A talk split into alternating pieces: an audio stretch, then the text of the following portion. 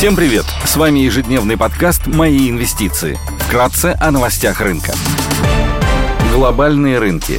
Сегодня фьючерсы на S&P 500 в нулях, фьючерс на Евростокс растет на 0,7%, Шанхай Композит в легком минусе на 0,1%, гонконгский Хэнк Сэнк прибавляет полпроцента. Цена на нефть марки Brent снизилась до 90 долларов за баррель из-за опасений в отношении спроса. В Китае растет число заражений ковид, а китайские нефтеперерабатывающие заводы попросили сократить объемы добычи саудовской нефти и замедлить закупки российской нефти. Золото торгуется по 1764 доллара за унцию, доходность по десятилетним гособлигациям США составляет 3,77%.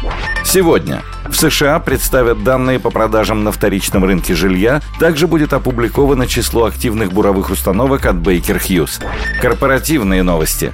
Киви опубликует финансовые результаты по МСФО за третий квартал 2022 года. Среди крупных иностранных эмитентов отчитываются JD и Ли Авто.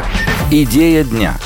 Мосбиржа основная торговая площадка для российских инвесторов. Предоставляет доступ на все ключевые рынки через собственную инфраструктуру, а также является финансовой платформой. Последние три года одним из важных драйверов роста компании был приток розничных инвесторов, который превысил 18 миллионов и по итогам сентября 2022 года составил 21,7 миллиона человек. Мосбиржа является защитной историей, так как имеет сбалансированную структуру доходов в части процентных и комиссионных доходов.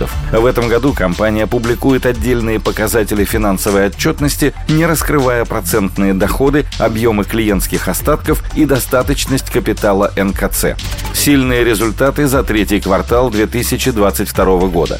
В третьем квартале чистая прибыль московской биржи выросла до рекордного уровня – 8,7 миллиарда рублей, благодаря новой структуре тарифов и росту более маржинальных сегментов. Менеджмент продемонстрировал реальные шаги по снижению негативного эффекта от выпадающих доходов на финансовый результат, повысив тарифы в нескольких сегментах – FX, срочный рынок, акции и продемонстрировав возможность контроля операционных расходов. Нормализация темпов роста расходов – третьем квартале 2022 года операционные расходы сократились на 7% квартал к кварталу, в том числе расходы на маркетинг и рекламу на 63%. В результате завершения маркетинговой кампании по маркетплейсу Финуслуги менеджмент понизил гайданс по росту расходов в 2022 году до ниже 20% год к году. При этом в прошлом году операционные расходы выросли на 22,5% год к году. Начиная со следующего года ожидаем нормализацию темпов роста операционных операционных расходов ближе к уровням инфляции. Потенциальный рекордный дивиденд за 2022 год.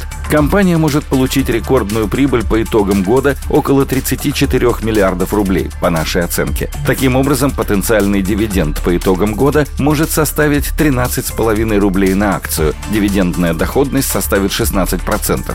Также менеджмент не исключил выплаты дивиденда из нераспределенной прибыли. Мосбиржа приняла решение не выплачивать дивиденд за 2021 год.